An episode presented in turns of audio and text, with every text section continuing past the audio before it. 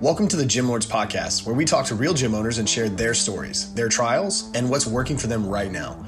To apply to be a guest on this podcast, click the link in the description. Hope you enjoy and subscribe. What's up, Gym Lords? Welcome back to another episode of the Gym Lords Podcast. It is your host, Jenna. I am here today with Rhoda Mason out of Sacramento, California, with Distinct Physique Fitness. How are you doing today, Rhoda? I'm great. Thank you for having me. yes, absolutely. I always like to say thank you to the gym owners that come and join us because I think, you know, I know how busy it can be in the day to day of the gym owner life, in the midst of everything else in our personal lives, um, to set time aside to come and contribute to a platform like this. Um, you know, because it's super valuable for the listeners that are in your own industry. So thank you for that. Absolutely. Sweet. Okay, first thing I want to do today, Rhoda, is let's paint the picture, lay out the scene for the listeners to fully understand, you know, what got you into the industry and what has led you to where you're at now, currently 2022. Okay, so um, after my divorce back in 2000, uh, 2003, um, I was just looking for a second job, just had a full-time job at Sutter where I still currently work. And I just wanted to get out there and um, just meet people, you know, and I thought, second job, meet people at a gym, whatever.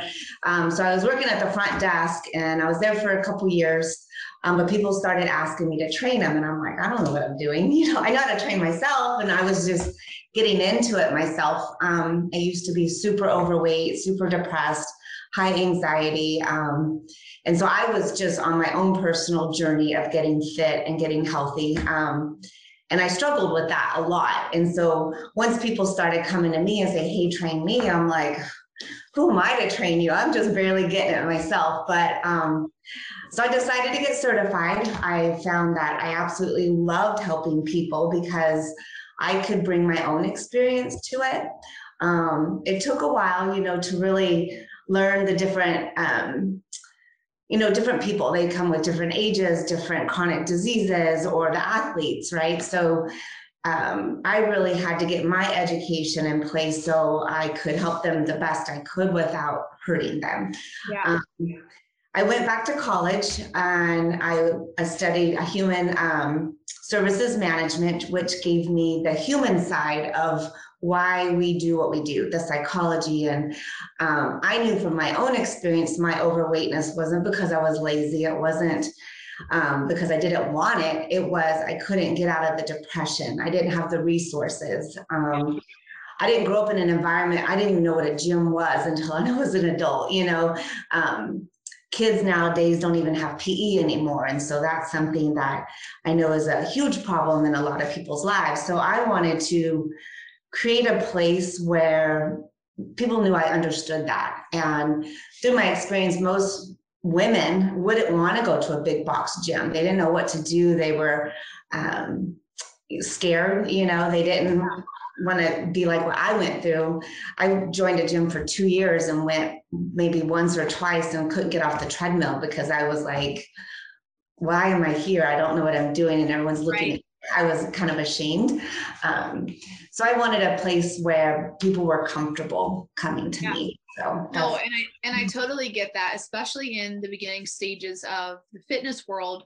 You know, I think back to when I got in the beginning of my journey, and if I would have had someone give me a game plan or a workout program or something that broke down the equipment and what what to use, you know, and I probably would have felt a lot more confident rather than just aimlessly going into the gym and same thing, scared to get off the treadmill because everything was so intimidating. So I can really get behind that for sure. So that's awesome. Um, now, okay, let's touch on this now. Um, at the facility, what services are we offering? You know, if I were to come to you with the interest of joining, you know, what, what would you tell me? Um, so I do group fitness classes and I do one-on-one training. Um, I do specialize in Spartan obstacle course training. I am certified with them as well. Um, but I also do nutrition planning as well. Um, so kind of the whole package. Um, a lot of people like the group training just because the, the community, then you know, everyone's together. Um, but if it's someone who is just starting out, I like to do the one-on-ones and just so I can hone in on them and help them, you know, individually. Yeah, no, for sure. I think group classes are great. Same thing that you said there. It's that community feeling, the family feeling. You look forward to seeing the same people. Um, there's an element of competition, camaraderie, you know, yeah. that makes it really fun. You know, but then there's some people that maybe in the group class, they're like, man, my squat's just not where I want it to be, or whatever it may be. And then you're able to ascend them up into one on one and give them that more intimate hands on style of training that really suits their specific goal. Where sometimes it's hard to suit everybody and what they need in a group class, right? Because um, you look around and it's like, oh, so and so probably needs this, and then so and so this. One on one gives that abil- ability, and then of course you and I both know how important nutrition is, but it's very mm-hmm. interesting. You know, you, you notice, I'm sure a lot of newbies that come in don't really know the difference between a carb, a fat, a protein, and it's all, it's a confusing time. So um, that's awesome. Now, um, right now, how many current members do we have? I have about 24 members. Um, I also do Zoom. So there's some people that just can't come in or they're also still too afraid to come in and they can just stay in the comfort of their home. So I do that as well. So yeah, that's huge. And I think I think COVID definitely really brought that out, you know, because one, because well, gyms weren't open, but two um, it's like a lot of businesses realize oh hey this is a gap in the market that i didn't really hone in on before because yeah. i can touch base with people maybe in a different state or someone that doesn't want to drive an hour and a half to get to the facility or whatever it may be it really opens up the doors for you know you as a business owner. So yeah. that's awesome. So we're sitting at 24 members right now. What's the square footage of the facility uh, the workout space is about a thousand square feet. Um, I do have access to outside, so I have um, some obstacle obstacles I've built. Um, we also have a track that we can access, so we're outside a lot too. So yeah, no, that's great. That probably like fuels your your Spartan racing passion to be able to go outside. Absolutely, yeah, that's awesome. Okay, sweet. So something that I like to kind of dive into next is you know I'm sure we're not opposed to growing, helping more people, in return making more money, which again goes back into helping our clients. Um, so, what are we actively doing right now to, you know, increase the membership count or ultimately grow? I should say. Right now, um, I've just been doing social media advertising, so Instagram, Facebook, and word of mouth. Yeah. Um, I've done some email campaigns. Um, haven't really seen a whole lot of feedback from that. Um, so right now, that's all I'm doing. Yep. And, you know, I say this probably every episode because I think it's important to say is I'm always going to edify word of mouth. You know what I mean? Because it's great. Um, and we're naturally always going to have that. We can never really stop word of mouth. Yeah. Um, you know, it, it's pretty cool because a lot of our OG clients that we've had maybe since day one will go out to church or the grocery store or tell a friend, you know, about how much they love the facility. And they're almost going out and being our natural salesmen without even really realizing they're doing it, right? Yeah. So, you know, by the time they show up to you, you're just signing them up, and it's usually a quick and swift process, which is really, yeah. you know. Um, but you know, on the flip end of it, word of mouth can of course be a slow trickle. You know, yeah. as much as we hope our members go out and we're the first thing they tell everybody, we can't really control that. You know, we can never really speed it up and we can never really slow it down, right? It's like its own thing. Um, yeah. So I wanted to pick your brain on, you know, so were you doing Facebook advertising, Instagram? Is that correct? Okay. Both of those. Yeah. Both yeah. Mm-hmm. Yeah. And I always like to ask, you know, when you were when you were running those ads, how many new faces on average were we probably seeing monthly from those? Honestly um not not even one a month it wasn't anything um, i get most of my people when i hold events for spartan or um, I do running events, so I'll just do like a meetup. Hey, we're gonna go run this trail or this yeah. Out in Tahoe, and I'll have 20 people show up, and more than half are just brand new people. And yeah. so I'll get people that way versus just straight advertising. Yeah, so, and I always exactly. I always tell people, I'm like, hey, if you can do events, if you can hone in on your referral based system, you know, it's crazy. A lot of people live off of word of mouth, but they don't actually track how many people are coming in off of referral or who who brought them in. Um, so that's really important. All I always say, always hone in on those. And you know, and I think what you said is interesting and good for the listeners to to hear on this is, yeah, I ran ads and I probably saw maybe one person and they didn't go the way that I wanted, which is pretty common for most people. And then what happens from there, usually we become gun shy to ever try it again because it's like, our first experience with it was not beautiful. Um, and and I'll share with you, and I've shared this on other episodes, but I have two rules of thumb, if you thumbs, if you will, about marketing. okay. Um, and the first one is I always say, okay, cool. Like if you're going to make that leap and like, okay, I know I need to speed lead flow up. I need more people in here. Find an expert. And I always say when you find an expert, that doesn't just mean a local expert or someone that says they have a marketing degree. I mean, someone that's like an expert in your industry, right? They understand the fitness industry. They know your mission. They're willing to understand your mission as an owner, um, to keep your brand awareness, right? Um, and they have proven time over time success. Yeah.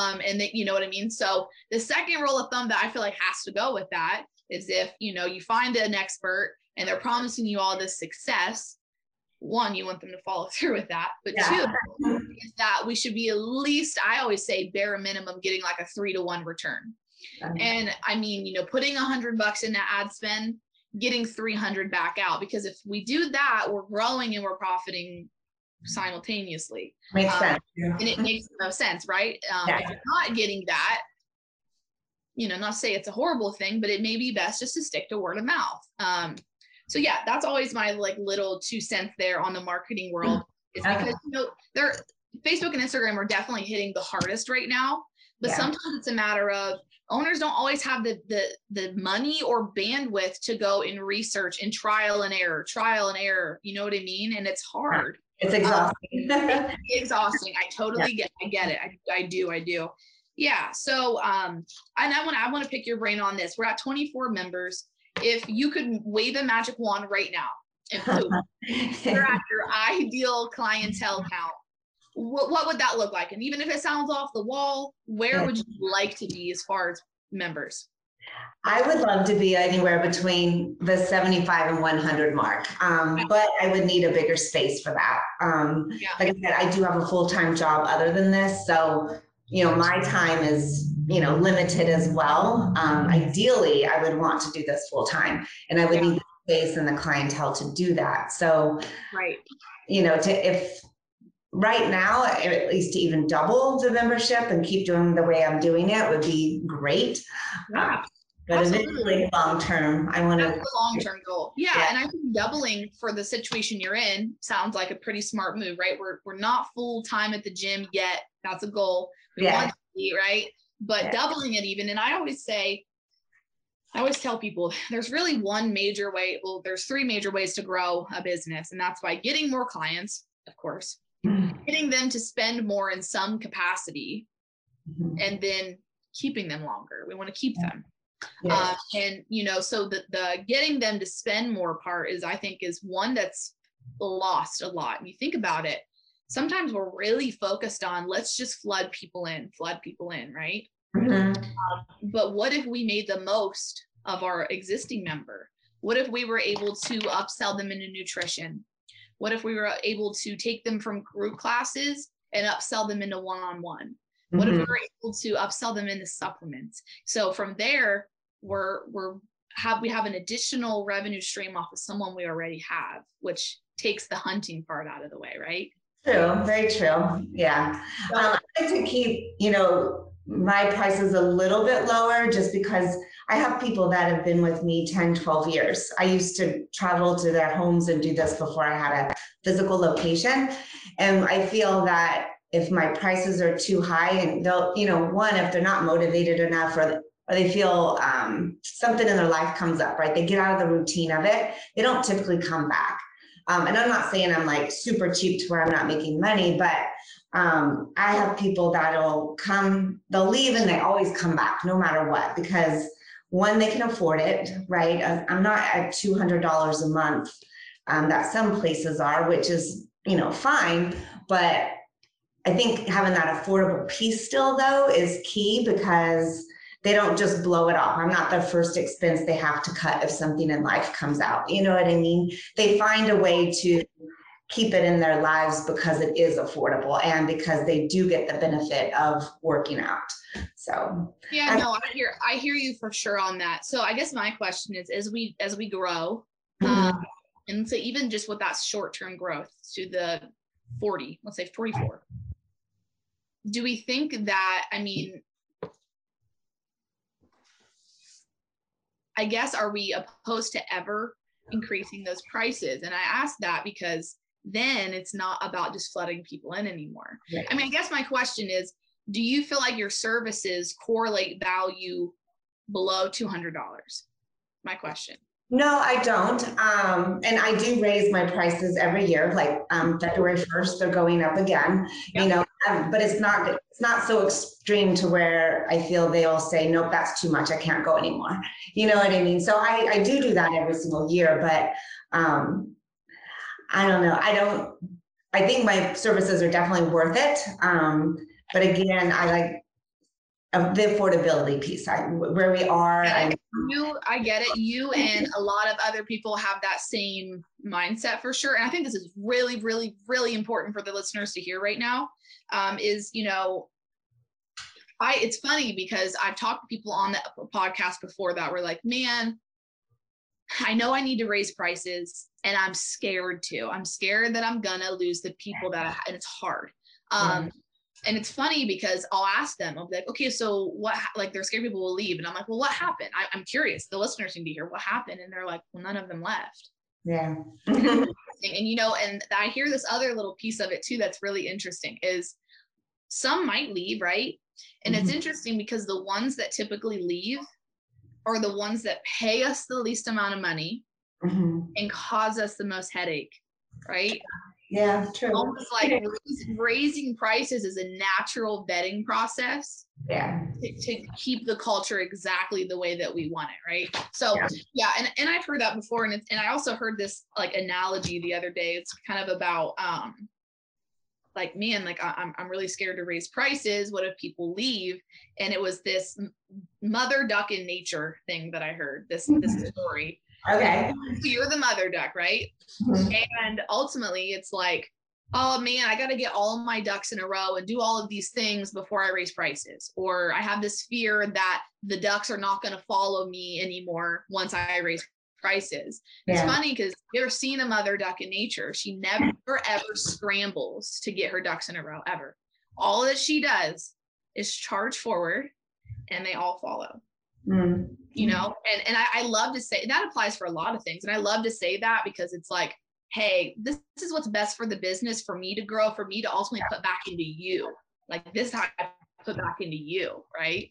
I love that you say that because a lot of them have said, you know, um, that they'll never stop coming. Like it is worth it to pay a little bit extra. And like you said, those are the ones that have stuck with me this whole time, you know. Probably um, always will. Right. Always will, because they do see that they get so much out. And it's not just what they get out of it from when I'm teaching them, it's when they're all together. Like it's really become this huge community of like-minded people. yes. And you know, and you can probably agree that if you were to raise prices ever, most of them would say, Hey, I see why you're doing it. I get why you're doing it. You know what I mean? And but it's still, I get it. it's a scary thing. That's one of the biggest things that most gym owners are scared to do. And then they look back and they're like, man, should have done that sooner. What the heck? That was easy, right? Well, but, our cost of living is always going up, and you know the cost of doing business is going up. Um, you know, to be able to just stay open, you have to. Yeah. Well, and I, and um, okay. So next thing I want to touch on here, I think that was really valuable for people to hear. So from I guess right now where we're standing, I love to ask this because this is also really beneficial for the listeners. Is what's the current bottleneck we're, exper- we're experiencing in the business? Where we're like man I, like i really got to get this cleared out of the way or it's going to mm-hmm. hold me back a little bit? Uh, honestly nothing right now. I mean i think for me just getting the people more people in the door would be the only thing. Like there's nothing I've always just had the business sense of just go for it. If, if it doesn't work, I'm just going to be right where I started anyways. I don't, I'm not going to lose anything by just trying. So I really haven't had any kind of fears or anything holding me back setting up this whole thing. I had no clue what I was doing in the beginning. I just knew I wanted to do it.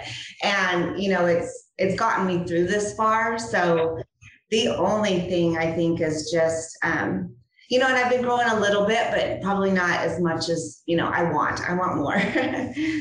And it's like, it's like, it's not a matter of if you're going to get there. It's like, how do I maybe get there faster. You know, sometimes it's about like, let's just expedite this somehow, right? But yeah, okay, cool. So something else, I, I know I asked earlier the question of wave the magic wand as far as members go, right?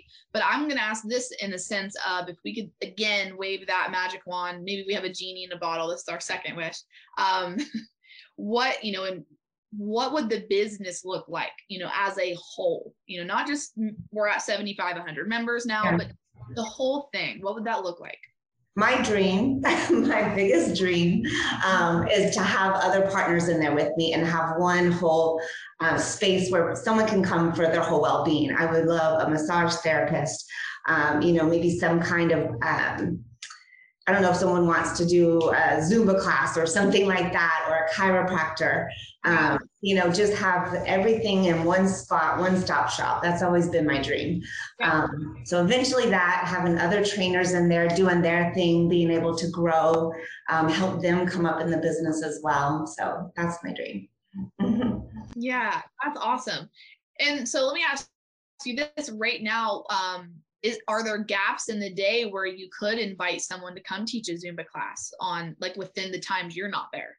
I have, um, and they just couldn't get their clientele and their business going, unfortunately. And um, so I did have that. It just didn't work out. So I, I don't know how else I could have helped them. Um, just because I don't feel like they put as much into the business as they should have, you know, and it's hard me trying to run my business and a full-time job and my clients and it's like okay this is your business you got to put into it and it wasn't the same type of personality as me you know what i mean? Yeah, so i did not matters. yeah. It matters to find someone that has aligned with vision and culture just like you are. Um and it'll come. Like that's that's something i hear often as well is man like i just need a right hand person someone that can kind of maybe take on more classes or help with maybe more back end stuff or whatever it may be. And it's like, you know, realistically, the harder part is finding a good employer, not yeah. employees. You know, they're out there. Like you think about yourself and how hungry and motivated you are. There's yeah. someone out there like that. Um, but it's hard to sometimes find a good employer that kind of uplifts and gives an opportunity that you would feel stupid saying no to, right? Exactly. But yeah, so it'll come for sure. But okay, cool. So one thing, Rhoda, that I would love for you to do is we kind of near the end of our time here is, you know, tell the listeners something that you feel like you wish you would have heard in the beginning of this journey, or something that you're like, man, if I would have, someone would have just taught me that or told me that, I would be here, you know. Um, you know, I think just how do I say this? Because I do have, you know, people trying to tell me this all the time that um, I that they love everything that I offer and that I'm worth so much more. And I, I think for me, believing that um, is huge. I I tend to try and help everyone else other than helping myself first. And so really thinking of, you know what, I am offering top tier services. I am giving so much, but you know, knowing that worth and having that out there, kind of like what we've been talking about. Um, in the beginning, I definitely short sold myself for years, and I'm playing catch up now. And I, I realize that, but it's you know, how do I get there? Um, and yeah. So yeah, yeah, yep. You're you're totally right, and I think that's insanely valuable for people to hear. Is it is something out of the gates where it's like, well, we just want people, well, we want to help everyone. It's a pursuit of passion. So we we lower things, you know, in order to, you know, and then we end up realizing, man, like I'm worth more than this. The time, the sweat, the tears that I put into this is yeah. worth so much more than what I've offered people. And yeah. so that, that's a great piece of advice for, yeah, definitely. Um, and then Rhoda, where can they find you on social media, website, any anything? Yeah, it's at Distinct Physique um, is on Instagram. So just put in Distinct Physique Fitness into any social media or into Google and you'll find my website. So alrighty, awesome. And Rhoda, again, I want to thank you for joining us today. Thank you. It was fun having talking to you. cool. And Gym Lords, I hope you gained some value from today's episode. If you liked what you heard today, you can like and subscribe on all of your favorite listening platforms. If you want to take it a step further from there and be our next guest, please fill out the application form below. We would love to have you. Again, guys, it's Rhoda Mason out of Sacramento, California with distinct physique fitness and gym lords we will catch you on the flip side. Gym lords out. Thank you for listening to this interview but don't go anywhere. We still have two more incredible interviews coming right up inside this episode. But if you're a gym owner that's looking to get more clients keep them longer and make more money head to the link in the description of this podcast and schedule a free leave your credit card at home consultation with one of our business consultants you see, here at Gym Launch, we've helped over 4,000 gym owners across the world increase their sales, take home more money, and build the business of their dreams. And it simply starts with a phone call. Click on the link in the description of this podcast to schedule your call today. Now, let's head into the next interview. Welcome to the Gym Lords podcast, where we talk to gym owners who are in the trenches, doing work, changing lives in their area. I'm your host, Dominic. Today I'm here with my guest, owner of SOCF Fitness in Orlando, Florida. Guillermo Reyes, how you doing today? I'm doing great, man. Awesome, man. Excited to have you on. Let's hop into it. Tell us what SOCF Fitness is all about. Man, it's a fitness facility for everyone. I mean, just uh, kind of giving that functional fitness, several different programs that we offer there at the gym. Um, just trying to bring the community together and give a home to somebody that's looking to, uh, like anything else, man, lose a little bit of weight, just find a friend, just come into a home where, you know, they get away from their everyday life with a job or from home just to get a getaway, you know. So definitely it's something that we uh, we have a passion for, and then we have a lot of uh, staffing and coachings that um, truly are certified to be there and that help others to do exactly the same thing that we want for ourselves.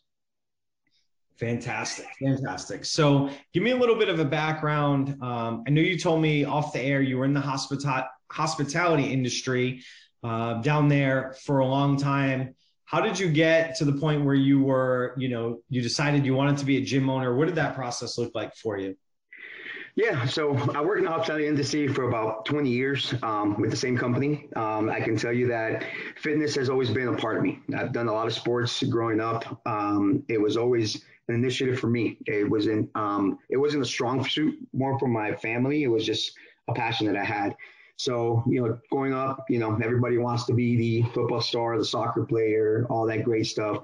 I found wrestling. Wrestling was a passion for me. Um, it's what took me all the way through um, middle school, high school, um, and it's probably one of the best shapes I was in my life is when I wrestled. Um, you know, I remember getting to that point in life where I felt the worst but the best when I was on that um, uh, when I was on the mat wrestling, and I wanted something like that for my life. Once I got older, once I got into the industry, you know, hospitality, it's it's an industry where you definitely can gain a lot of weight because um, you get uh, when once you start moving up the trenches and working up your management, moving all the way to the top structure and kind of being in in a position where you're just running uh, a facility, managers, uh, different locations from the hotel uh, portions of the operation that I ran.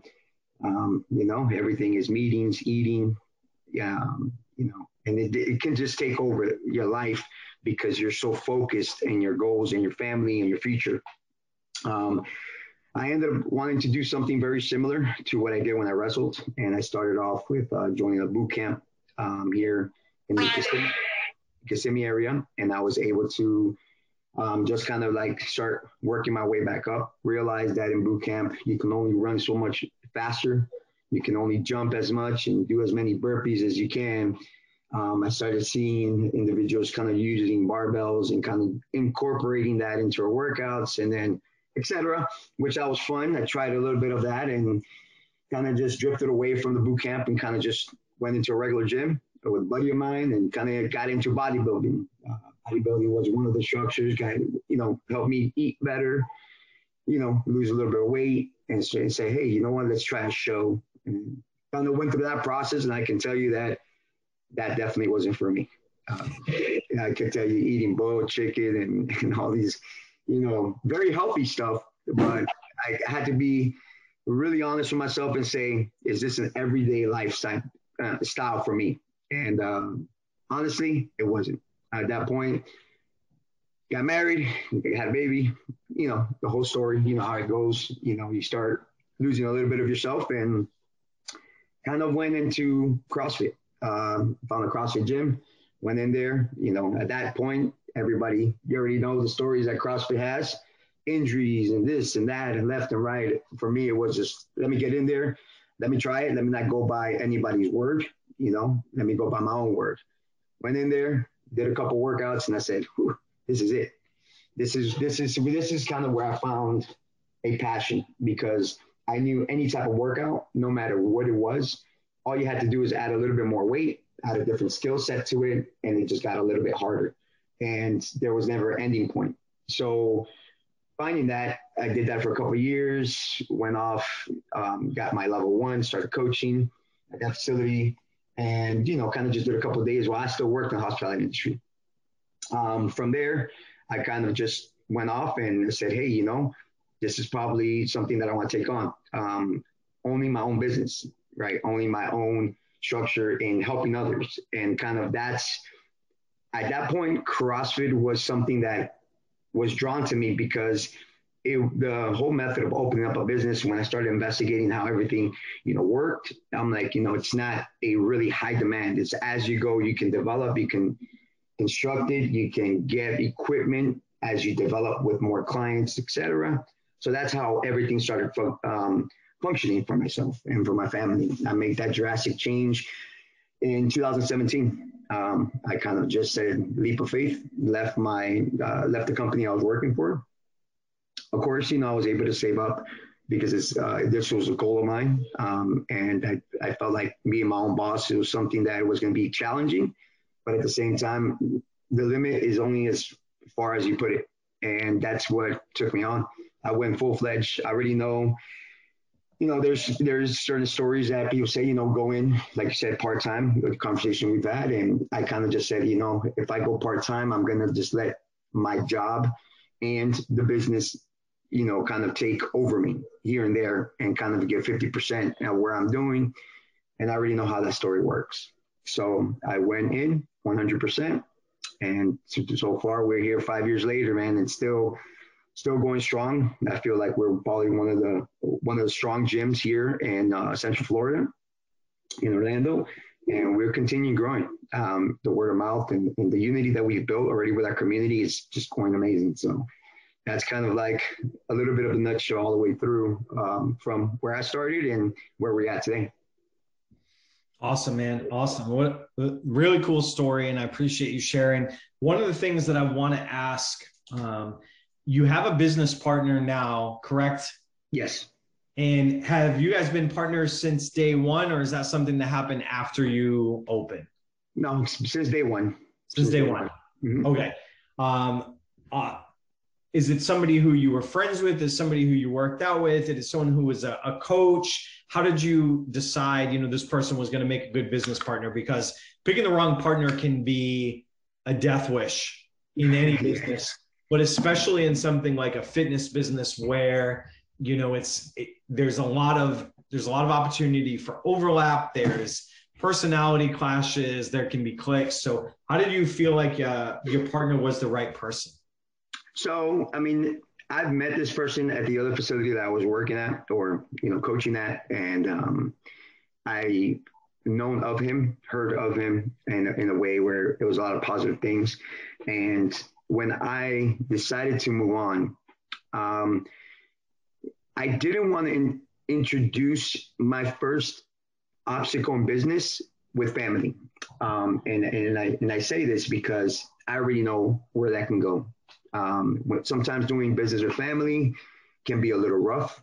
Um, you you want to you want to think that everything is always positive, and you want to think that everything's going to go the right way. But sometimes it's just you wanting to do what is right for yourself and you're going to learn and if something wrong happens or you know to this day luckily everything's been positive we, i didn't want to make sure that nothing led in bad terms so i reached out to this gentleman and i said hey his name is rob um, my business partner and i said hey you know i'm thinking about doing this this is my passion this is what i want to do 100% this is my goals, these are my plans, this is kind of my outline of what I'm looking for. I had already a structure of what I had, you know, mentally. And I said, Are you willing to jump on board with me? And he's like, you know what? I already know you as a individual. I know you as a person. I know where you, you know, kind of come from and what you've done already, where you've worked at. And, you know, let's sit down and kind of go over numbers.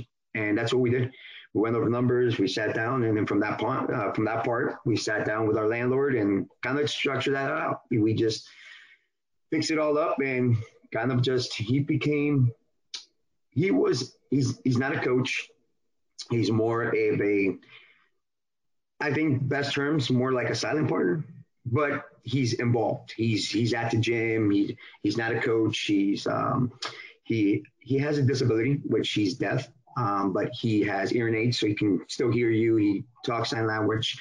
He works for um, for a company that actually he does sign languaging for um, when they got like seminars and stuff like that. So we were able to connect very well, and um, you know he he knows in a way where I run the operations. I kind of run the day to day business, so I kind of just he's kind of the fallback guy. He just like sits back and just kind of like worries about you know the things that need to be done and kind of just say, hey, you know, it's more like a friendship more than a business partner.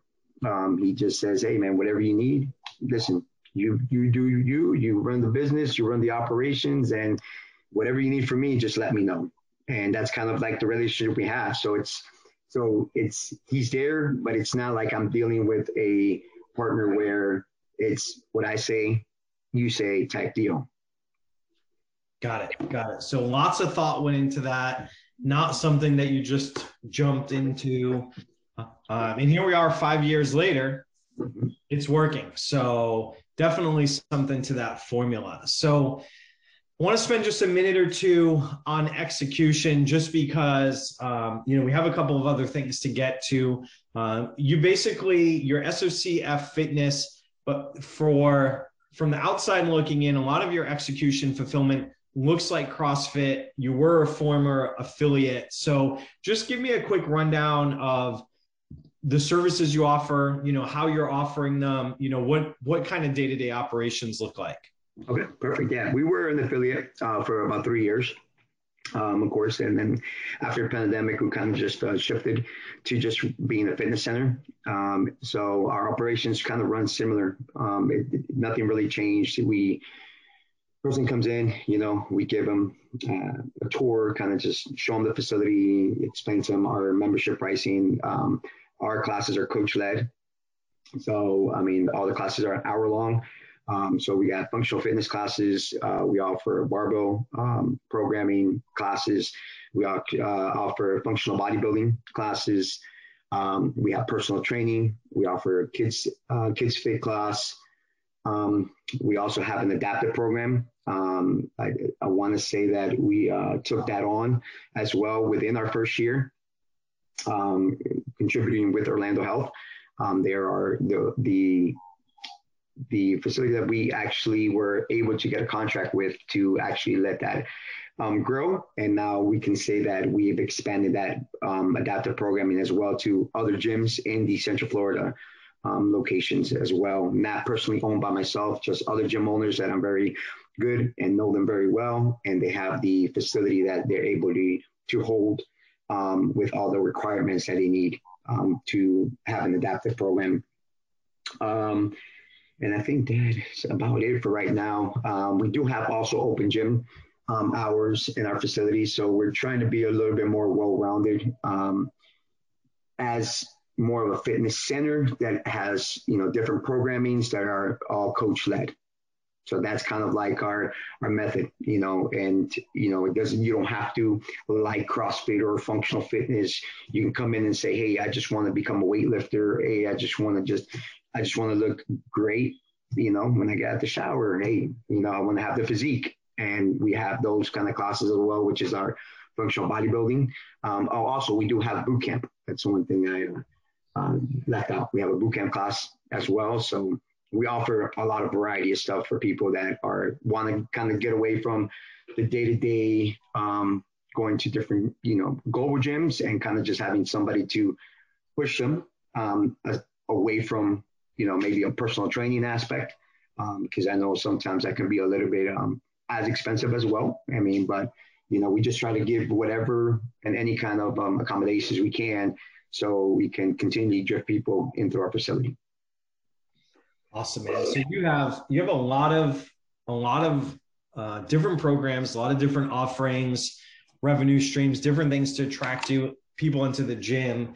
Um, and you have something else on the horizon. You are in the works of eventually becoming a 24 hour access facility, also. So I'm interested to hear from you. What drew you to that? Um, I know it's convenient for members, but how does it make sense for you as a revenue stream, um, a differentiating factor, something to attract people? And you know, what have been the pros and cons for you? And what do you feel like you need to have in place in order to actually take the leap and do it?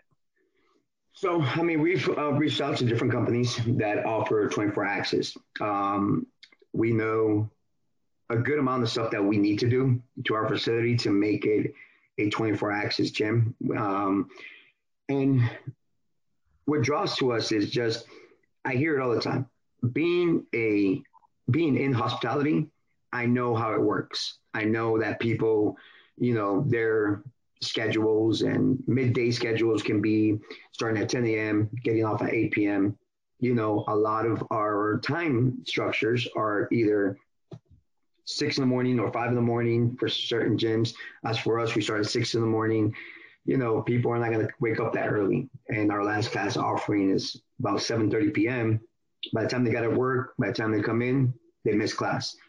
So it's drawn for a 24-hour access because they sometimes want to just be on their own, have a open gym type facility that you can probably not do at a regular global gym. And giving them that opportunity to make sure that, hey, here we are. We're a 24 access gym that you can come into at any given time. The program will be up. We'll have videos um, that will be up to explain the movements. Um, we do have televisions around the gym, and it'll just be more of a you just got to come in and just um, do your stuff and just take your time and no worries about anybody trying to, you know, rush you or you have one hour to do it. You can come in, stretch, do your stuff, get the workout in, and you know out you go. Um, but at the same time, you know, our goal is to just give people the access to do that, and that's the common goal here. Is just the more the more that we can offer. You know, why shut yourself short? Why just say, hey, we're just doing classes and done deal. We're going to open and close the door. I feel like there's another revenue when it comes to that um, I will never put anybody like myself or any of my coaches to say, hey, you're in the coach class at one in the morning. They'll probably look at me and say, hey, I think you're a little crazy. But at least having that access for them to do it, maybe have, um, like I said, recordings and stuff like that to explain the workouts. That's kind of the, the end factor for us. And that's kind of a goal for myself and for the team. Fantastic. And, and that's one of those things that I think – is going to be a next wave, next level um, add on that you can give. You know, everybody says, all right, 24 7 access.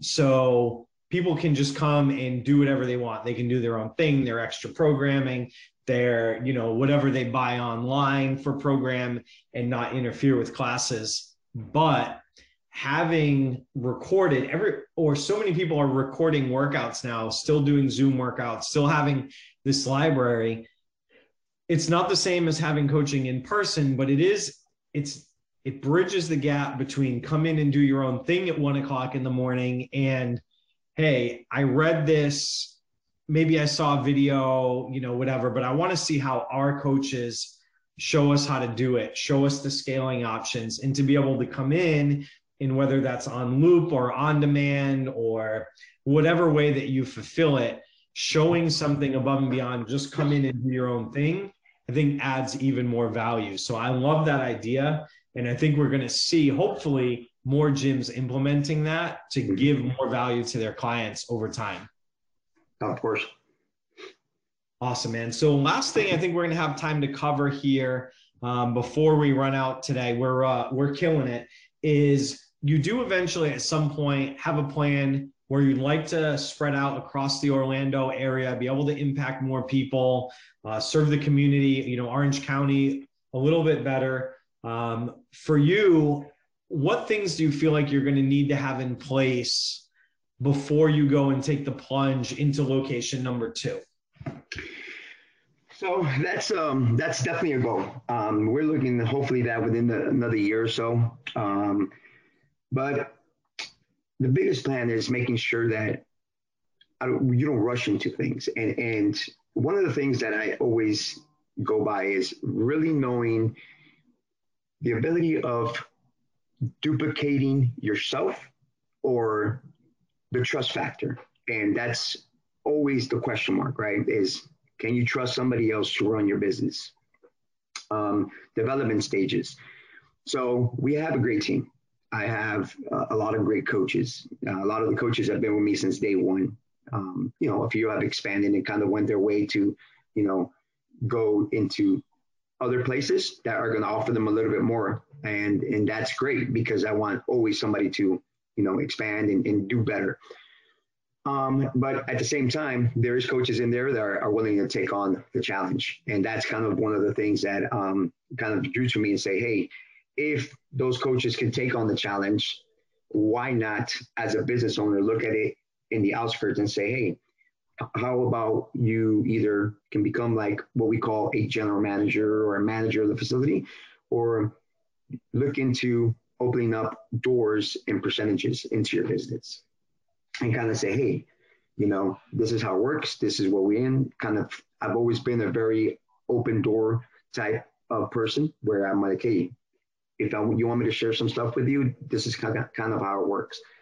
So I think that location two won't be possibly as big as the first location that we have, which is currently now, but it's going to offer definitely the same quality that we're giving. And it's just kind of uh, just like self-run compared to in a corporation. Um, you know, you give the touches that you like, and you know, the goal is to always give that attention to detail. And I think that that's something that has separated a lot us from other gyms is the attention to details. Um, kind of giving the athletes or the members um, the equipment needed, you know, to to execute whatever goals they want, or to also push yourself to always challenging yourself to not just get comfortable. Comfortability is, I think, one of the things that stop a lot of people from not moving forward. And I think that that's, I've probably caught myself there a couple times and say, hey, this gym is running great. This is this is exactly where we want to be. But then you get to a point where it's like, no, it's not where you want to be. That's not the goals that you set yourself up. And I think that it's important for anybody to have 90 day goals, to have six month goals, to have yearly goals, to have a five year goal, to have an outline that you're always striving. It's the same way with your business. If you keep the same gym equipment for the five for five years and you're never replenishing or you're never upgrading, people get tired of that. People feel like their membership it's enough, which is not enough. You're paying for a service, but as an owner, you got to sit back and say, hey, if you're here, would you want to be here? Are you excited five years later being at your facility? And that's kind of the way I run it. I sit back, I'm at the gym, I sit back, and as an owner, I can tell you one of the strongest things that I do is I sit back and I look at athletes maneuver, how they kind of fluctuate around the gym and say, hey, you know what, we need to switch things around. If we want our barbell club and our functional fitness class running at the same time, but they need to use this type of equipment, then we need to make some adjustments to make it a more safe environment. And guess what? We need to add more. And that's kind of one of the things that have made us grow a lot more. Beyond what we do, I think that that it, you kind of don't want to make the same mistakes in facility number two in facility number three and learn from the mistakes that you've done from day one and kind of incorporate that and working around with our local business. Um, because i am a small business owner I support a lot of our small business um, own, ownership, which is more like um, there's a company out here that we use a lot, which is called Valor Fitness, um, and they're a they're um, they give you pretty much everything. They have everything to offer, um, and I support that company a lot because they not only sell great equipment, but at the same time, we were able to build a connection where if there is another location, guess what? I can purchase everything that I need for my gym through them. And those are, for me, relationships mean a lot, you know, um, when it comes to small business owners and kind of just talk to them and say, hey, this is where we can go together, you know, whether they see your vision or not. You know, I, I guess sometimes it's not, not just talking about it and just getting it done. And that's kind of like what our goal is for Location 2 is the continuing of building the relationships. Don't repeat the mistakes that you did in, in, in your first location and kind of just already implement the outline that you had for the past however long you've been open. For us, been five years. So there's a lot of do's and don'ts, and we're going to continue moving forward with that. Man, you really, uh, there isn't anything that you've put out there that you have as a goal or a project that it isn't very obvious that you've put a lot of thought into it. You're trying to dot all your I's, cross all your T's. You can never be 100% prepared, right? There's things that the world throws at us that pandemic, things like that, that you could never be prepared for. But it certainly sounds like you're not doing anything on a whim. You're not flying blind. You're not getting shiny object syndrome and just doing the next thing. It's how do I put this in place? How do I do it to a standard that I'm going to feel comfortable with? And if I can't, if I don't feel like I can do this for a day or for, or if I don't feel like I can do this for 10 years, I'm not going to do it for a day. Like mm-hmm. everything, you know, you're, you're working through these things before you put it into place. And that's probably saving you um, some of the trial and error, trial by fire that we hear a lot. So kudos to you for really trying to have as much of a grasp on something as you can and planning it out as as much as possible. I I really appreciate that. All right, thank you. awesome, man. So we are just about out of time. Last thing I'm going to ask you. This is going to be an easy one before we let you go. If people want to find you, what's the website? What's the social media? Where can people find more of you and SOCF Fitness? Yeah, I mean, SOCFfitness.com is our website. Um, you can go in there. All our social media links are on there. SOCF Fitness through Facebook, SOCF underscore fitness on IG. Myself, it's Guillermo J. Reyes on social media. Um, you know, I mean, guys, if you're in the Orlando area, whether you're out in another CrossFit facility, come by, check us out. We're right dead smack in Central Florida, near all the attractions um, closest to SeaWorld. So anything you guys need, please come check us out. We're always there. Awesome, man. I appreciate you. Thank you so much for being on. It's been a blast. Um, this this is great. Hope to talk to you again sometime in the future. All right. Thank you, Dominic. You're welcome, sir. And to everyone out there listening, as always, we appreciate you. We wouldn't be here without you. We hope you found value in this episode. And if you want to hear more, click the subscribe button We'll notify you when new episodes drop. To everyone out there in Gym Lords Nation, keep working hard, keep changing lives. Gym Lords out. Thank you for listening to the podcast so far. Don't go anywhere. We still have another episode coming right up, right after this word from one of our sponsors. The Gym Lords podcast is sponsored by Prestige Labs. Prestige Labs is the first and only nutritional supplements company built by gym owners for gym owners. Prestige Labs solves the problem that all gyms have experienced the broken inventory model, low commissions, and even lower quality products.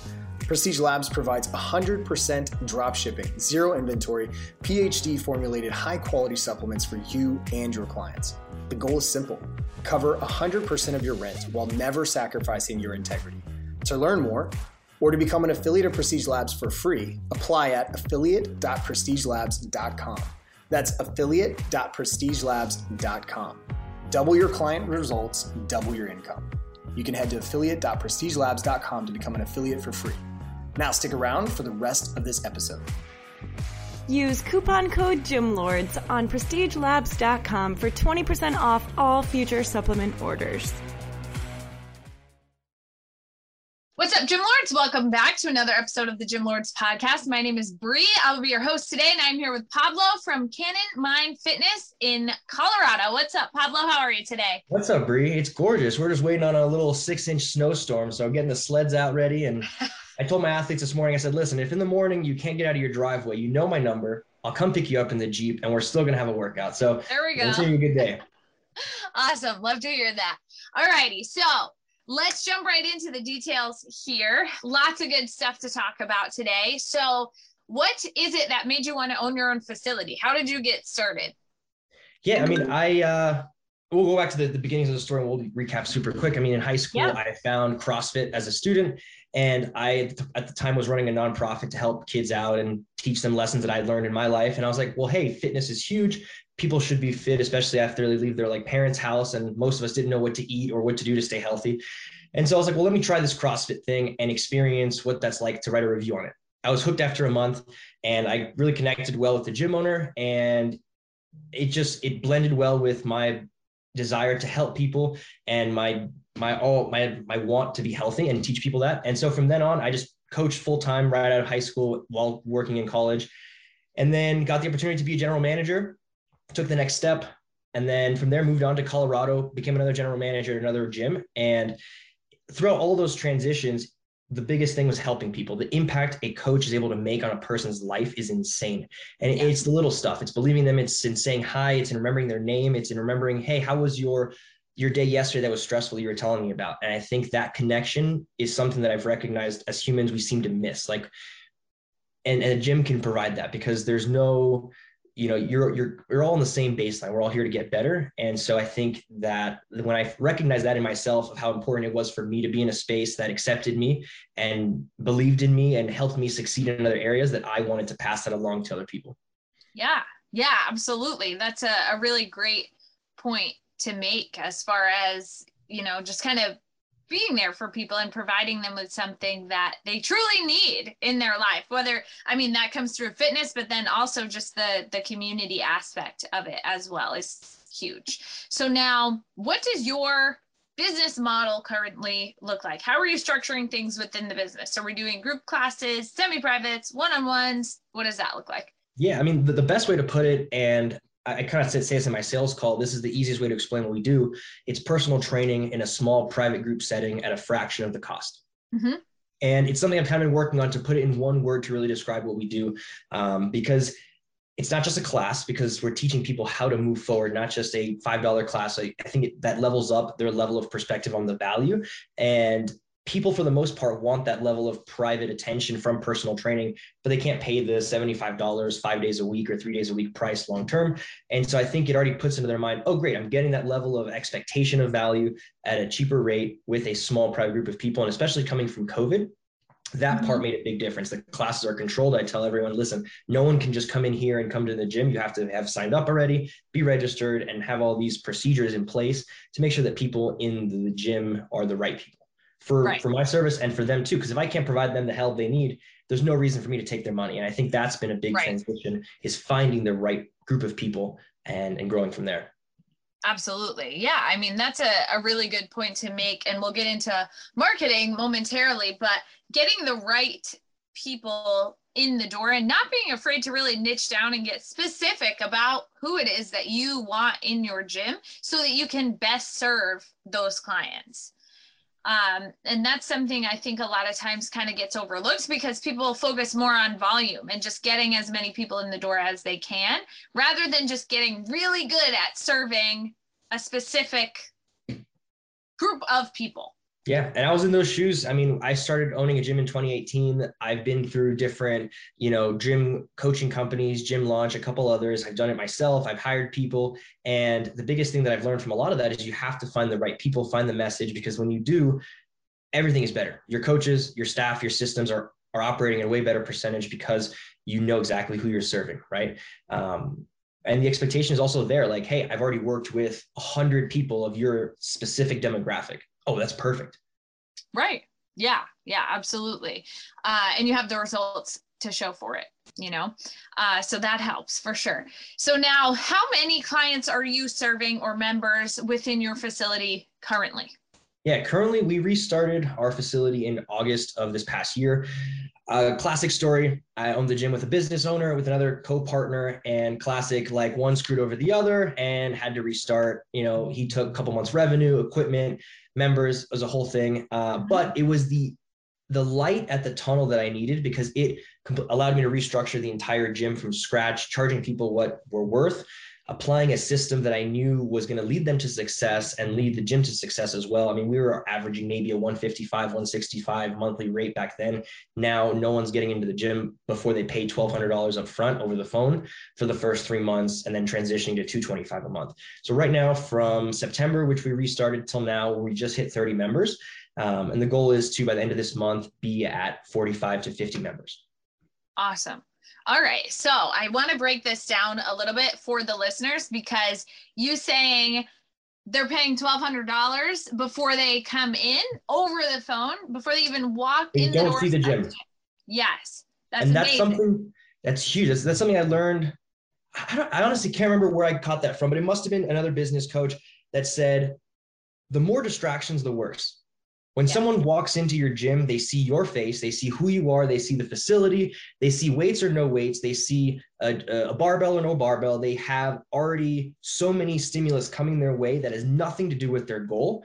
And when I understood that, I was like, wow, I don't need them to come to the gym because they're going to either want a free session, they're going to be like, oh, we're going to use weights. I don't like barbells. And they're going to have all these excuses that at the end of the day, as a coach, I already have the answer to, but it adds, um, what would you call it? It adds bumps in the road, right? Speed bumps to the road of me just getting to their goal and giving them a solution to their goal. So I've transitioned from Zoom calls. We used to do Zoom calls back in COVID to do the sales call. And that would also not work out as well because not everyone downloaded Zoom, technology, and video just doesn't work out. So we just did phone calls. And now people have a qualification process to even get to the phone call because I realized I didn't have this before that it was a complete waste of time to have people just scheduled as a phone call without any sort of understanding for what the program does, for them having any understanding that I can actually help them, that I care, that it's a real person, that it's not a robot, um, then I'm already invested in them. So they go through a text message qualification. Once they've already answered that, yes, they're willing to commit to 30 to 90 days of training, yet that yes, they're willing to put the time, money, and effort, because if they're not willing to put those three things and say yes, then it's kind of a wasted lead. Yes. Uh, and that they live within 20 minutes of my gym. Because if you live outside of that, more than likely there's a ton of gyms around you and you're not going to stay long term. And so if they answer yes to all those qualifying questions, they move on to the phone call. And now I've already know their story, I know their goal. I can just listen to them. I can just let them tell me what's going on in their lives and be an open ear. And when you do that, you're no longer selling them, you are listening to what they need and then presenting the solution once they've already told you what they need. And that has turned out to be a way better sales process than just like a ton of leads, schedule a phone call, have a ton of people that don't show up, and your schedule is full of, you have no idea what the value in those leads. And so that has been a massive shift in the business since September. Yes, absolutely. I love that. So it is literally the opposite of what most people think initially, you know, because there are so many facilities that are offering these low barrier front end offers just to get people in the doors. Yeah. Um, you know, whether I've been be there. I did the same thing and it it drove me mad. It it burned me out. It made me hate coaching yes. and and sales and owning a gym to the point that one day I came home to my girlfriend and I was like, "Hey, I'm done." And it wasn't until I got to that point that I decided, well, you need to build a gym that is going to serve the purpose. And what's the purpose? Once you figure that out, I think it's easier as a business owner to see what steps you need to take. Not every business owner needs to own 10 gyms or make $100,000 a month or have 10 employees or have a 20,000 square foot facility, right? If it doesn't serve the purpose of the gym owner and the life they want to live, then it, it's nothing. It's just a headache. Right. Yeah, absolutely. And it gets super frustrating because if you're not talking to people that are serious about their goals, that have specific things that they're looking to accomplish, and that's what it is that you want to do, it gets really frustrating because the you're not having the conversations that you want to have and you're not helping people in the way that you want to help them. So you're really not feeling fulfilled and you just end up feeling frustrated. And that's when you get to the point where it's like, I don't want to do this anymore.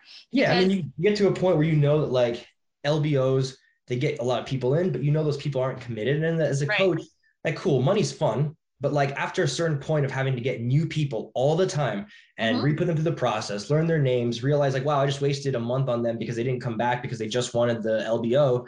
Right. It's like, well, if your your purpose is to actually help, then that crushes the purpose. If the purpose is to make money, then I, I completely understand where like LBOs, massive volume of leads, and all that stuff comes into play. I mean, I get an email once a week from like a, a business coaching service that says, "Hey, are you willing to take 30 new members?" I'm like, "No, I don't Yeah. want 30 new members. I want two a week that pay $1,200 each person that stay for an entire year at minimum." And that's I think, a more sustainable approach for the gym I'm trying to build, which again is different for everyone.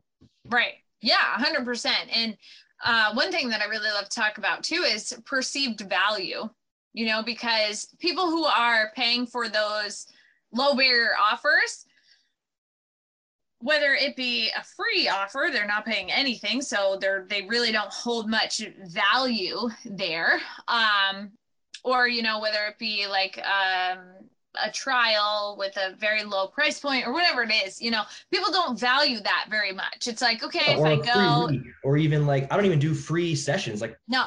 what's the point of you coming in to do just one workout? It does nothing right. for you. I know nothing about you. And as a business i think it stops the flow of of progress by having these like little interruptions of people that aren't committed because yeah. now you're investing time and effort whether it's you or your coaches into people that aren't going to stick around for a long enough time to make a difference in your revenue. Right. Yeah, absolutely. And those people who do pay for the services that do put that $1,200 up front, they're committed. You know, they have they show up. Goals. Exactly. They show up for their sessions. They work toward getting those results. And that is a huge piece as far as the retention goes. Yeah. Because those people that come in that aren't really committed, that don't ever get the results that they're looking for, they typically don't stick around very long, maybe three months, if that, you know, if you're lucky. And then that's when you get into the situation where you're constantly chasing new people and having to get new people in the door. Whereas an offer like like the one that you have in place, those people end up rolling into a, a monthly membership at 225 a month. So again, yeah. the value there, these people are really putting people vote with their dollars, right? So Absolutely. it's like their training is important to them.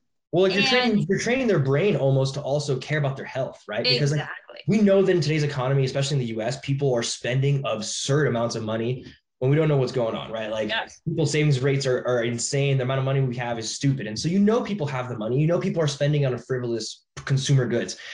And so by making it something of value, of high value, like $400 a month is not chump change. That's something right. that you do notice and you know that you're paying that. And it makes it important and it, it relates to your health. And what I try to teach my athletes too, and this is huge, is like, I don't care about how much progress you make. I care that you come every single time you say you're going to come. I care that you do this and you build a lifestyle where it's no longer a question of, do I care about my health? It's no, yes, every day I do. And I think that also with the price makes it so much more of a lifestyle change which is what as coaches we're trying to do at the end of the day, right? We're not trying to just help people lose 20 pounds. No. Anyone can do that. You can go into a sauna, you can go a bunch of do a cardio, water diet, and you're good. There's 20 pounds. Mm-hmm. But it jumps right back. There's no point in that. And that's what I tell my athletes all the time. I was like, listen, the immediate results don't matter. I want to see you hold this for a couple years. I want to see you reach your result and be there. And that's also good for me as a gym because if they reach those results, they know that who got them those results. Coach pablo the gym they're going to stay long term right yes they trust you. That's a big piece of it.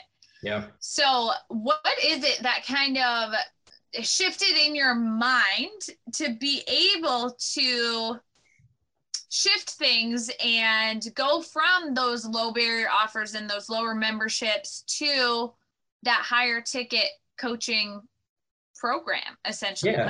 I think it was two things. I think it was like my business coach almost forcing me to grow, right? Mm-hmm. Like in in a lot of people's stories, like you can look at it as a bad or a good. And I think for me, that was a massive benefit because I dumped 15 members that were paying $135 a month and coming five days a week. They were abusing the system and they would never pay more. Right. So it started off with that, a big change in realizing, like, listen, what gym do you want to run? Do you want to coach 200 people and make 10 grand a month? Or do you want to coach 50 people and make 10 grand a month? Mm-hmm. You want to make real change and connection or or not and have people constantly cycling in. So I think it, it, took me just sitting down and realizing what sort of business and life I wanted to live and make the gym work for me. We're not open on the weekends. I used to think, and I was in this belief that I had to be open on Saturday because I came from like a CrossFit gym thing.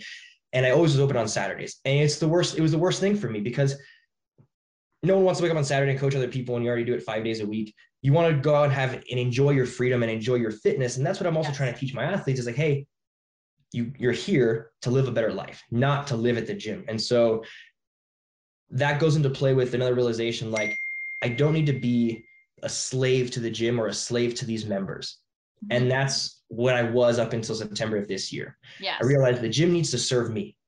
The Mhm. business needs to serve my life.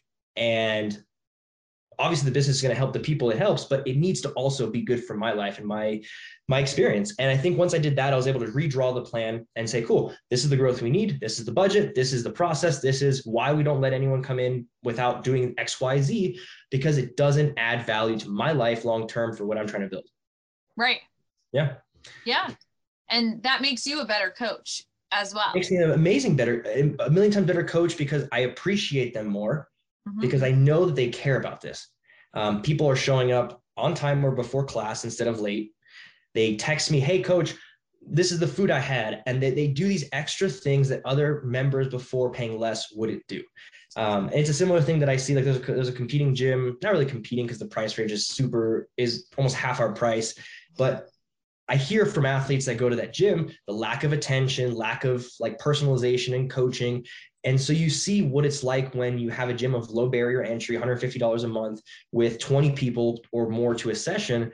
Um, the benefits of having more people or bring almost more drawbacks too. Yes. Um, and so I think for me, I was trying to build a to be a career gym owner, operator. Um, whereas you know a lot of gym owners that I've met with or spoken to have a second career, have a second business, have a side hustle to make the ends meet because Yeah. the actual business they want to be in doesn't create that life for them. And I think when I realized that, I stopped looking at other gyms that had 300 members or whatever and started realizing, hey, you really only need 75, 100 people at this price point to be happy. You need one part time, maybe two, and you're good. And you're making the revenue and the profit, which is what mostly matters, right? Doesn't matter how much revenue you're making. If you're not making Yeah. the profit you need, it's all about profit, right? And so those light switches just flipped in my head and I started redrawing the, you know, the sketchbook.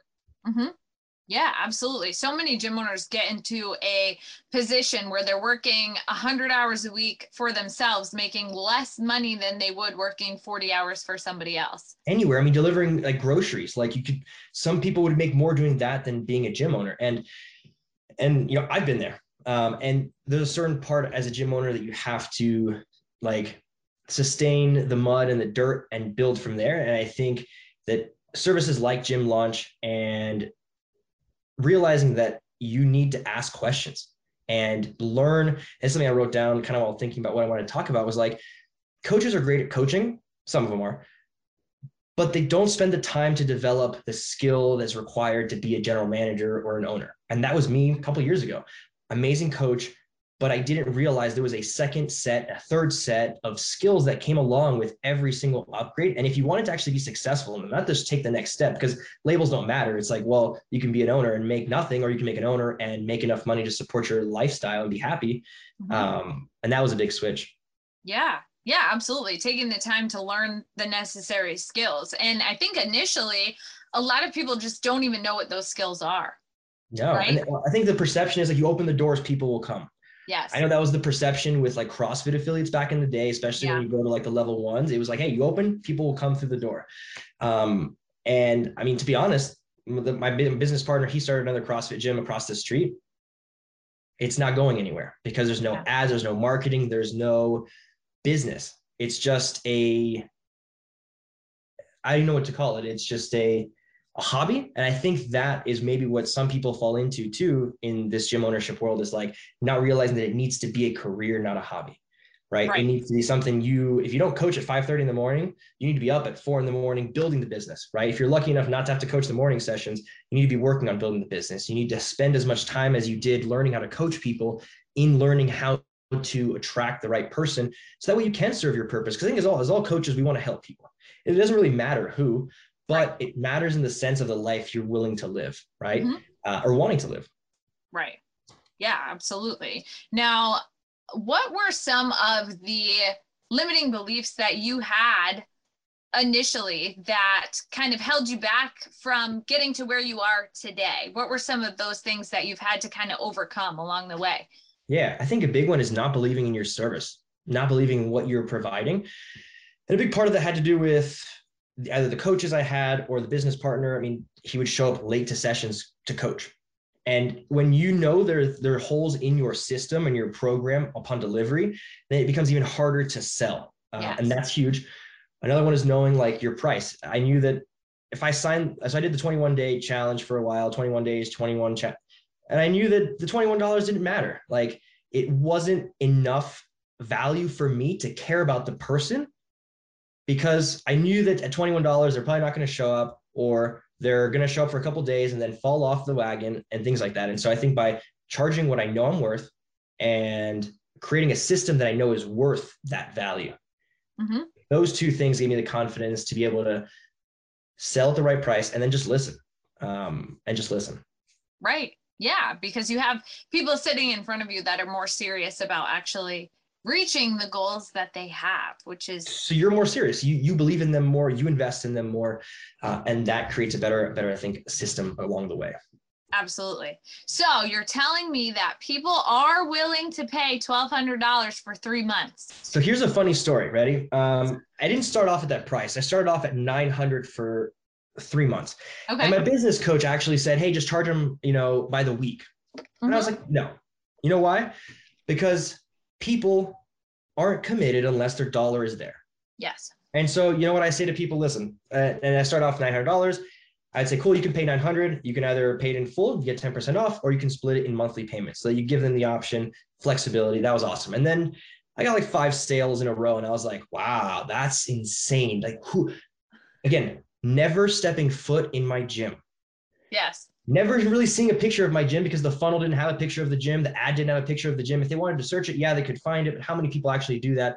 And in fact some people do. Um, they found that you know some of our reviews said crossfit and i was like hey we're not that anymore. But so i got a couple sales at 900 and i was like all right let's see what 950 does. All right a couple sales at 950 great. And so i kind of tested the market for a little bit and every four to five wins on the sale i'd increase the price uh, until we landed on 1200 and now that's working out great. And I think it's actually turning us, it's allowed me to create a offer that I'd love to like talk with you about and see what other gym owners uh, feel about this that incorporates the $1,200 like entry to the act to, to the gym, but incorporates a beat the challenge aspect to mm-hmm. increase the leads that turn over, right? Um, and so and so here's what I was thinking. You still sell paid in full, three months, $1,200. mm-hmm. But if you beat the challenge, what happens is we roll that $1,200 over over the next year. Yeah. So we give you a $100 of gym credit every month, but obviously you have to pay the difference. Right. The difference being still what your prices are. So if my price right now is 225, I'm going to bump it up to 325. The $100 discount will bring you back down to my normal rates. They'll feel like it's on a great discount. And now they're committed to 12 months after those first 12 weeks and you haven't lost a cent. Right. Because my big issue with Beat the Challenge has been I don't want to sign people up to then give them credit back because now I've wasted three months and I've decreased my profit margins for those six months. When I know that I'm currently signing people at 1200 that are cool with paying that and not getting any of it back and continuing at the normal price. Right. So I was then last night literally brainstorming the psychology behind Beat the Challenge, why I feel like that is is negative for some gym owners and how to incorporate the whole 12 weeks, $1,200. And so that little snippet, I wonder what gym owners think about that. I'm going to start to put that into play into February and March, into our ads copy, into our funnels, and see how that increases our conversion rate over funnels uh, and how those new leads interact over the phone, how invested they are, and how easy it is to explain. Because like I was talking to a business coach, marketing guy. He's like, oh, dude, yeah, just beat the challenge and you can explain it this way and this way. And I'm like, dude, the more you have to explain about money and this not about their goal, the worse it is on your phone call. You need to make it simple and straightforward. And right. I'm very interested to see what this 12 week beat the challenge where you have to commit for those next 12 months looks like and how that works out because that's what we're looking for people to commit for at least a year um, without having then to lose profit margin because you're giving them money back. Right. Yeah, absolutely. I mean, personally, I like the idea, especially just as a lead magnet, you know, just to get more people who would be interested. And because the thing that I love about a six week program, a 12 week program, you know, whatever it is, it gives you time to build a relationship with those clients to get them results to get them to trust you um, to show them what it is that you're really about for them to also become a part of the community i think all of those things are so huge as far as retention goes and Integral, then yeah. sticking around for a long period of time um, and you know it's like uh, getting people's attention is the number one thing as far as the offers that you're putting out there. So I think that that's a great way to basically get more of what you're already doing. Right. And, and then just get a, an even stronger commitment after those first three months uh, is huge. And then another way I think that's going to be huge this year is hyper targeting. Like, yes. if you know your market, you know the neighborhoods that can afford you. Yes. You know the neighborhoods that can't. You mm-hmm. know where the hospital is in your town. So my next play is, hey, ex hospital employees, like like X being the hospital name, right? right. Um, we've worked with nurses and doctors in the past. We know how busy your schedule is. We've built a program specifically for you to succeed. And no longer just targeting, hey, we're looking for men, hey, we're looking for women, or hey, we're looking for men in this town at this age, because yeah, that's specific, but it's not hyper specific. And you can easily scroll through that. I mean, right, it's eyeballs. We're trying to get eyeballs. And so that's kind of the next play to see how that increases our, our leads and conversion is like hyper specific targeting. Hey, neighborhood. Hey, Aspen Ridge residents. We're right across the street from you. Blah, blah, blah, blah, blah, whatever the rest of the copy has to say, right? Just really targeting the exact person and demographic that you know serves your purpose. Yes. Yes, 100%. That's a huge, huge point to make there, getting super, super specific, even more so, like you said, to targeting nurses and doctors you know sometimes you can do first responders or teachers or you know whatever you can, it is you can put a pin right over of the firehouses of your town and you select either they live there or they work there. And when they're on their phone which most people are they're going to see your ad and they're going to be like whoa i work at the firehouse. That's, that's for me. Right. Yes exactly. Now so your advertising is mostly done through facebook yeah, so right now, Facebook ads mainly, uh, and it's a very simple copy, simple black and white image. Um, and it's it's converted pretty well so far. We're at like two dollars and fifty cents per click, um, which is right in the middle ground where I'd like to be, especially yeah. for getting the right clients. Right, I could be at a lesser price if I throw in free in the in the offer again, but you're going to that same territory. You're not finding the people you want. You're just throwing a massive net versus fishing with the right bait. Mm-hmm. Absolutely. Yes. And now, um, are there any other ways that you're getting people in the door other than Facebook advertising?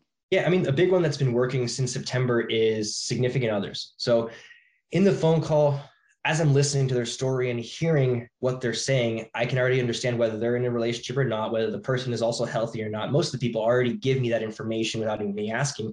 Yeah. So I try to tell them, hey, listen, like this is a lifestyle this is a journey and i want you and your partner to potentially be in it together so you guys can succeed long term to support each other. Um, and so right now we have five couples signed up with their husband and wife. Um, and so that's one of the main ways we're using right now to market with the people we're already working with. Yeah that's a huge opportunity there because people are more successful if their significant other is doing the same thing that they're doing because yeah. a lot of times people run into that issue where it's like one of them is trying to make a change to their health and then the other is not. Yeah and so if that person's bought in the price also you don't get the excuse of i gotta ask my wife. Yeah. Well, no let's have your wife do it with you because both of you are 40 pounds overweight and you're gonna die. So let's help you together because you know the reality is the reality. And when you sit it that way you're like whoa like this guy really wants to help me. He's not here just to you know right. Exactly. And do you offer like a couple's rate for that or do you keep it separate? They both pay 100% so i've always been torn on this and back in the day we used to give a pretty big discount uh, but right now we we don't. Um, we give the the same rate on the monthly. So once they graduate out of the three months they go to the same monthly rate but for their paid in full first three months they do get a discount. Um, so yeah. Yeah. Okay. Yeah i like that. Um, yeah it gets tough when you get into the territory of discounts, you know? So yeah, I mean, it's, it's also hard. I mean, you, there has to be a structure, right? Like three days a week is your limit or four days or, you know, having right. a structure to make sure that you're creating and maintaining profit as you're building the system with the people you're bringing in. Like a big one that I've always not necessarily struggled with, but like it's, it, I've always find funny. there's always people in this Colorado area that post on the Facebook groups, hey, I'm looking for a trainer. And within 30 minutes, you have 40 plus comments. It's absurd because everyone and their mother out here is a trainer. And it's funny because a gym a gym member asked me because he saw the post that I said, hey, um, you know, I rarely post on them, but sometimes I catch them and I'm like, hey, I own a gym. What is your goal? Because everyone down here is going to say that they're the best, but I'm going to ask you what you need. Because if I could be the best at coaching kids, but if you're a 50 year old, shit, I'm not going to be the best at coaching you. So right.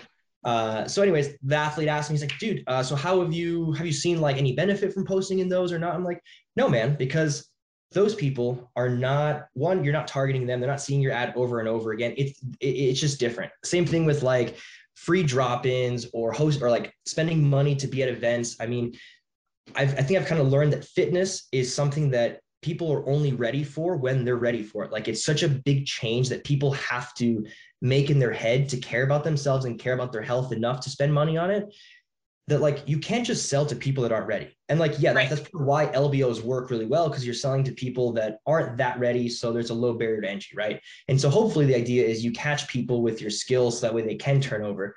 But working in the reverse, find the people that are ready yeah they're willing to put their money where their mouth is and now you have a lot less tension and uh, traction as you're going through the process. It's just smoother sailing. It's not smooth but it's smoother sailing. Right.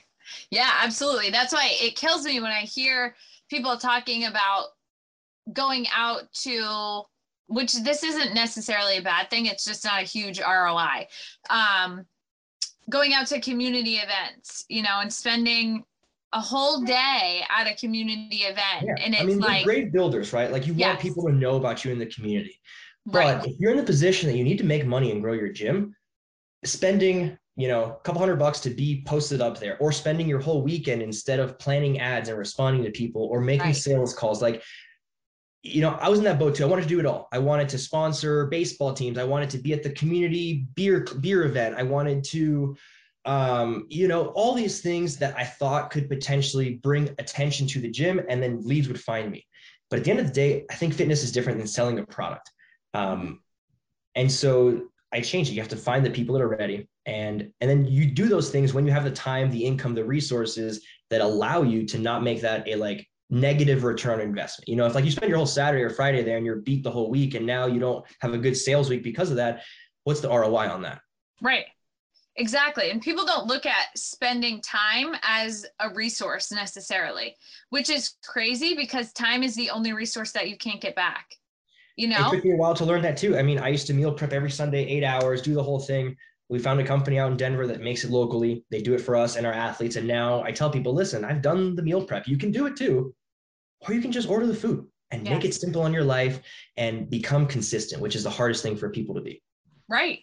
Right. And yeah, I mean, so many gym owners spend so much time on trying to acquire leads and they're just not getting a return on investment there but then they just keep doing that over and over again because they think that that's going to help them grow and it's like how much time are you spending and how many people are you actually getting that are interested in what it is that you're doing sometimes i hear people standing outside of costco and handing out flyers and it's like I've done it. I've, I've gone around like a high school event with a little like poster card that said, Hey, come claim your free personal training session or free session or whatever.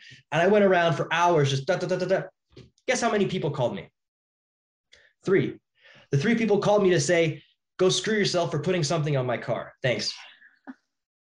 And so you're like, all yeah. right, you know, and, and but I think it, it took me hitting the wall a bunch of times to realize what works, what doesn't. And for every business, it's going to be different. But I think mm-hmm. for gyms in general, like finding the right market, like a a a, a uh, what do you call it? Anytime Fitness is going to have a different target yes. demographic and audience than I'm going to have. 100%. Right. So LBOs, let's go. That's perfect because that's what they're after and they're after volume. I have a 1400 square foot gym. I coach 3 hours a day and we every person signs up at 1200 bucks nothing less. And so like that works out for that level of system, right? Right. Mm-hmm. And that's an important piece to keep in mind as well when we talk about other facilities and competing with other facilities because they're not competition because the people that they are serving are completely different from the people that you are serving. Massive. And that's important to keep in mind. Like that's a different target market there. They are not competition. You don't have to lower yourself. No, you, you want them to take that. the people yeah. that are not willing to pay your prices because right. all those people will bog you down trying to get you to lower their price or make an adjustment or work your system around. Like someone's asked me, why don't you coach on Saturdays? My simple response, you have the weekends off, right? Cool, I do too. And they're like, yeah, you're right. And that creates now a level of respect. I'm no longer your slave. I am yes. on equal parts to you. And I think that is huge coming from a coach because you're just heart. You're just wanting to help people. And as a business owner, you have to help people, but you have to make sure the business survives so you can keep helping people. And that's what I, I think was a hard lesson to learn too. You can't just own a business. You have to make sure the business survives to help the mission that you're trying to achieve, which is getting people healthier for life, not just, you know, 21 days. Yes, absolutely. If the doors aren't open, you're not helping anyone. Yeah. So important to keep that in mind for sure. So now, before we wrap up here, what are your main focuses within the business for 2022? Where are you directing most of your attention and energy for the new year? Yeah, two parts. Um, we're the goal first is to bring on an admin to respond to text messages and continue with some of the tasks that I don't need to be doing anymore that I need to more manage than be a part of. Mm-hmm. And two, recording my coaching process and documenting that because I've watched coaches coach. I rent the gym out to Camp Gladiator at night. Um, and it's embarrassing, embarrassing how bad some coaches are, and they just don't even know it. And it, it hurts me because it hurts the people that are being coached. And so this year, there's two things. I want to take things off my plate so I can serve more people. But then, two, I want to record my coaching process, how I coach people and not the workout, right? The workout is just an agenda, it's a baseline. Yes. When one person walks in, I'm coaching that person that day in that hour based on how they're feeling. And I want to document that so I can help coaches be better at coaching people because we all honestly need to do the same thing. We need to squat, we need to hip hinge, we need to lunge, we need to push, press, um, and pull, and we need to do core and like rotational right. work. It's pretty much the same for most people in general GPP or general physical preparedness, right? And so once you have that skill, coaching movement is, is, is easy. You now need to understand how to coach people and get them to realize that this is a lifestyle thing. This is something that you just have to wake up in the morning and be like, cool, that's what I do. There's no ifs, ands, or buts. We don't ask ourselves if we brush our teeth in the morning. Right. Go do it. It's just a habit. And so I want to do a better part at recording the journey and telling the story and documenting that so more coaches can improve on that part of it. Um, because I want to see coaches improve. And hopefully get their athletes to improve too. I mean, it was embarrassing how I saw this Camp Gladiator class just coach a basic good morning. And I just wanted to close my eyes and cry. And I, am I'm, I'm going to tell them something when they're done, um, you know, renting the space. Cause as coaches, there's also a huge ego thing and, you know, it, it's a yeah. thing, but it, it, and it just showed me how much knowledge I've brought in for the last 10 years that I want to pass on um, because I'm nothing special. I graduated college with a political science degree, nothing with business, nothing with fitness um, and started from the ground up and you know through all the trials and tribulations found my own route that i think other gym owners might appreciate a level of freedom um, and success and helping people. Right. Yeah exactly. And the help that you provide to the trainers helps the end users as well and that's really why you got started in the first place so the more people that you can help across the board that's the whole reason you're doing this. So yeah, I mean, if I can convince another gym to do better and charge their prices yes. at what they should be, I mean, everyone's going to benefit from that. Hundred percent. Exactly. That's why I'm here. You know, to to open people's minds and and show them what's possible. And and speaking to people like you who have gone through that process as well, and have completely transformed your life, and then also the lives of the people that you're serving. It's game changing it, it really was. And when those pieces clicked, it, it brought back this massive sense of like, if I had a million dollars in the bank, would I still be doing what I do? And 100% yes, because I built it up to satisfy my needs, the needs of my clients, and make it sustainable for long term growth. Right, right, 100%. I love that. All right. So now, where can the listeners find you on social media? Yeah, I mean, pretty simple. If you want to find the gym, Cannon Mind Fitness, although I post mostly on my page. Uh, if you want to learn more about like owners stuff and, and stuff like that. Unless you're local to Colorado, follow us the gym. Uh, but just Pablo Damonte. Awesome.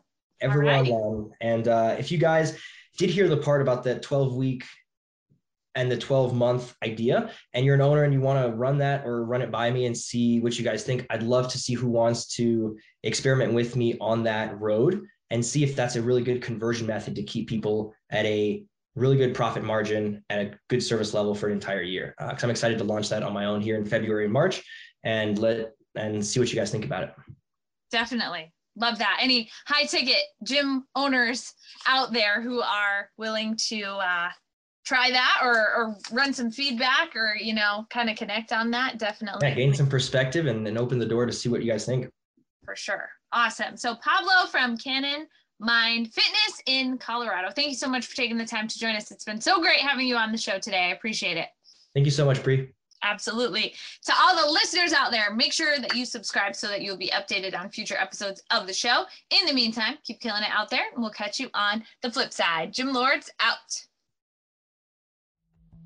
Thank you so much for listening. If you found this content valuable, here's four ways we can help you grow your gym for free. One, grab a free copy of Alex Hormozi's best-selling book, Gym Launch Secrets at alexsbook.com. Two, join our free Facebook group at alexsgroup.com.